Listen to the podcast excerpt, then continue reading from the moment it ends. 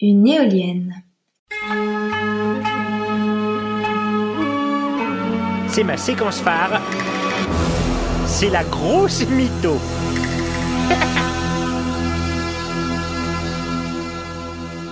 Ulysse et ses compagnons sont chez le dieu du vent Éole. Alors, il faut savoir que Éole vit sur une île flottante et que ses invités passaient leurs jours à faire la fête.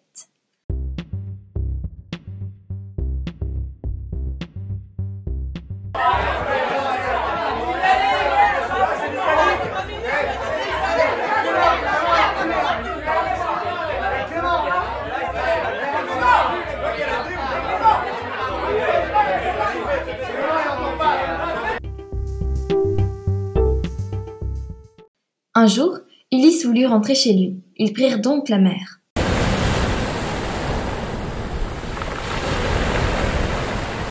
Le dieu lui donna un sac avec les vents dangereux à son retour, mais il ne passa pas inaperçu. Quand Ulysse s'endormit, les marins en profitèrent pour lui voler sa bécasse.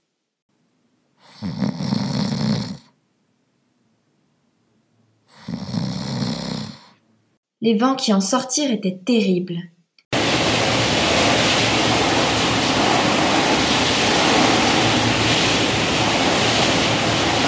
Les jours passèrent sans aucun espoir, tandis que le bateau était secoué par l'ouragan furieux. Ils arrivèrent chez le dieu des vents, qui ne les aida pas, mais alors pas du tout. Désolé trop la flemme.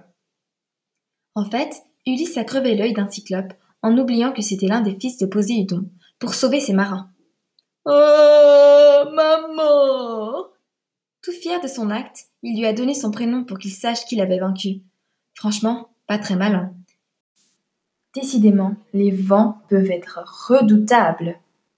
S'ils avaient eu une éolienne, ça aurait été une autre histoire.